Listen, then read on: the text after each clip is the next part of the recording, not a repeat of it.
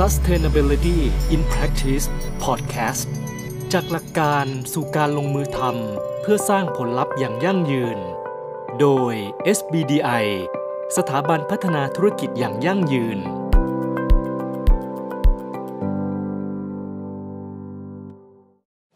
อาจารย์คะก็คืออย่างปีที่ผ่านมาค่ะ ต้องต้องบอกว่าช่วงปีที่ผ่านมาเราเจอสถานการณ์อย่างพวกแบบโควิดหรืออะไรแบบนี้เนาะมันก็เรียกได้ว่าเป็นปีที่ค่อนข้างจะมีความท้าทายมาก ๆ เลย ทีนี้อยากให้อาจารย์แชร์ค่ะว่า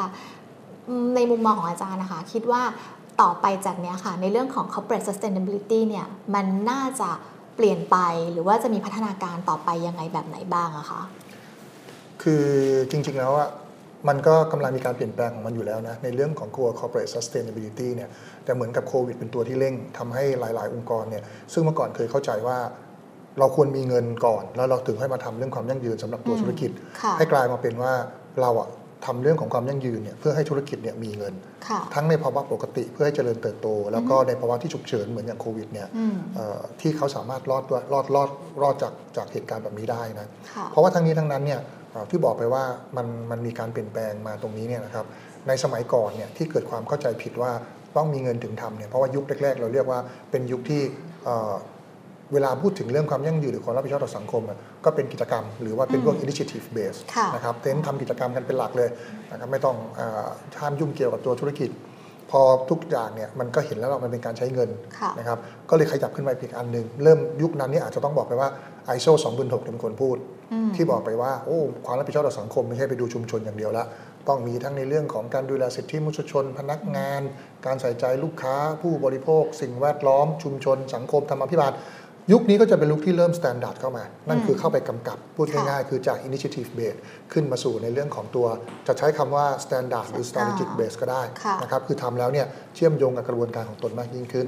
แต่มันก็ยังเหมือนกับว่ามันเป็นการเอามาเติมอะนะฮะค่ะในยุคต่อมาเนี่ยที่เห็นเลยนะครับ แล้วทำให้สามารถผ่าฝ่าฟันตัวโควิดได้เนี่ยมันคือยุคที่บอกไปว่า ถ้ามันอ่าเราจะดำรงอยู่ในโลกเนี้ยในภาวะปกติเนี่ยเราดำรงอยู่เพื่ออะไรอืมเพื่อสร้างกำไรสูงสุด หรือเพื่อสร้างคุณภาพชีวิตค่ะหรืออาในภาวะที่มันมีความฉุกเฉินแบบนี้เนี่ยเราจะอยู่เนี่ยเพื่อที่ทำให้เราเนี่ยเติบโตไปพร้อมกับช่วยลดปัญหาสังคม หรือลดปัญหาสิ่งแวดล้อมที่มันเกิดขึ้นค่ะตรงเนี้ยนะครับเราเรียกกันว่าเป็นยุคที่เอ่อเราเรียกว่าเป็น purpose driven หรือว่าเป็นยุคที่เรา high purpose ยึด high purpose ฉะนั้นถ้าแบ่งชัดๆเนี่ยนะครับมันก็โตมาจาก initiative base อ่านะครับก็คือขึ้นไปกิจกรรมต่างถูๆกจากต้องตรงนั้นถูกต้องค่ะขึ้นมาเป็น standard หรือ strategic base ก็เริ่มเอาสแตนดาร์ดเอาอะไรใช่เข้ามาจับมากำละกับในการทำงานอ่ากำกับค่ะ activity ค่ะขึ้นมาเป็นในเรื่องของตัว high purpose หรือว่าอืม commitment to high purpose อืมก็คือให้ purpose ในการดำรงอยู่เนี่ยเป็นตัวนำในเรื่องของการสร้างความยั่งยืนโอเคค่ะ ก็ตามที่เมื่อสักครู่นี้อาจารย์เล่ามาค่ะ ก็เท่ากับว่า เราจะเห็นว่า corporate sustainability เนี่ยมันมีเหมือนกับพัฒนาการมาเนี่ยทั้งหมดก็คือ 3 ช่วงด้วยกัน ตั้งแต่ช่วงแรกที่เป็นเรื่องของตัว initiative ว่าก็จะเป็นในเชิงของอกิจกรรมต่างๆ ที่เอาเข้ามาใช้จนกระทั่งมาจนถึงช่วงที่ 2 อันนี้ก็จะเป็นเรื่องของ standard หรือว่า strategic base ละ ที่จะต้องเริ่มมีการเอา standard อย่าง ISO 26000เลยเลยก็ตามเนี่ยเข้ามาใช้ในการทำเรื่องของอ corporate sustainability ทีนี้ตัวที่3อะค่ะที่เมื่อสักครู่นี้อาจารย์พูดมาค่ะในเรื่องของตัว high purpose อะค่ะอยากให้อาจารย์ลองเล่าเพิ่มเติมให้อีกสักนิดนึงอะค่ะว่าคำว่า high purpose ในที่เนี้ยมันหมายถึงอะไรยังไงบ้าง เพราะว่าจะว่าไป 2 ตัวแรกเราก็จะค่อนข้างคุ้นชินเนาะแต่ว่าอย่าง high purpose บางทีมันอาจจะเหมือนกับเป็นคำใหม่แล้วเพิ่งจะมาอย่างเนี้ยค่ะเลยอยากให้อาจารย์ลองอธิบายตรงนี้เพิ่มเติมเอ่อจริง ๆ แล้วเนี่ยเราเรียกกันว่ามันเป็น paradigm shift เนาะอ่าค่ะซึ่งมันคือการการเปลี่ยนแปลงของเรื่องของ corporate sustainability ตัว high purpose เนี่ยมันมันเหมือนกับการที่ถ้าเทียบกันนะนะ initiative เนี่ยเหมือนการที่เราเนี่ยเอ่อ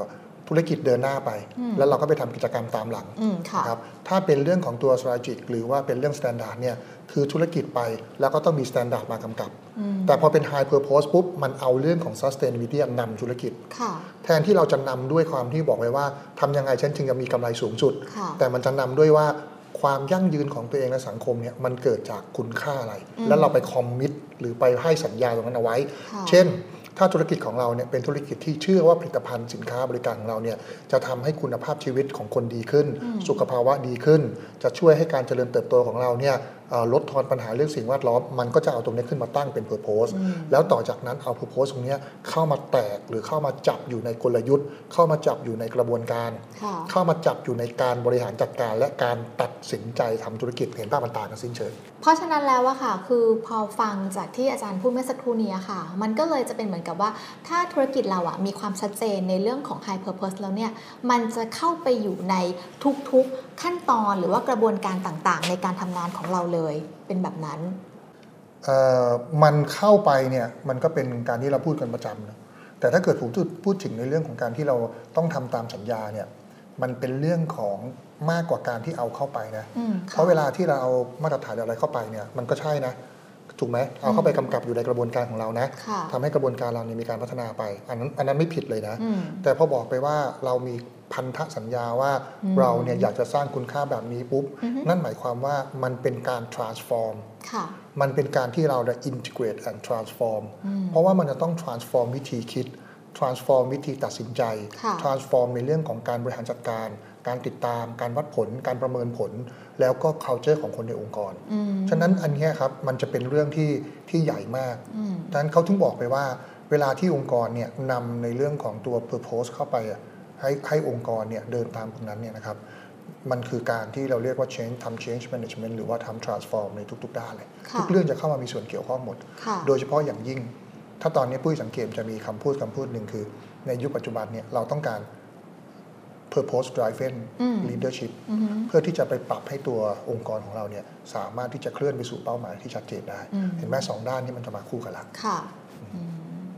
หูฟังจากที่อาจารย์พูดมาเมื่อเมื่อสักครู่เนี้ยค่ะ เท่ากับว่าพอมันมี high purpose แล้วเนี่ย มันยังต้องมี ขั้นตอนในการทำงานต่อไปอีกเยอะเหมือนกันนะคะสำหรับตัวองค์กรนะคะไม่ว่าจะเป็นเรื่องของ integration หรือว่าเรื่องของ transformation เนาะก็คิดว่าเราอาจจะต้องกลับมานั่งคุยกันใหม่ในเรื่องนี้อีกครั้งหนึ่งแล้วล่ะค่ะ จะได้ให้มันสามารถที่จะลงรายละเอียดต่อไปได้ว่าจะต้องทำกันยังไงต่อไป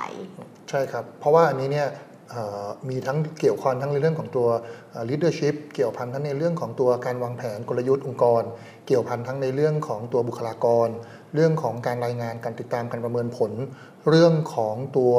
เอ่อการใช้ Data และ Info แล้วรวมถึงในเรื่องของการพัฒนานะครับทั้งกระบวนการแล้วก็ผลิตภัณฑ์เรื่องยาวมากนะครับคิดว่าคงจะต้องขยับเอาไว้เป็นครั้งต่อไปเนาะอืมค่ะโอเค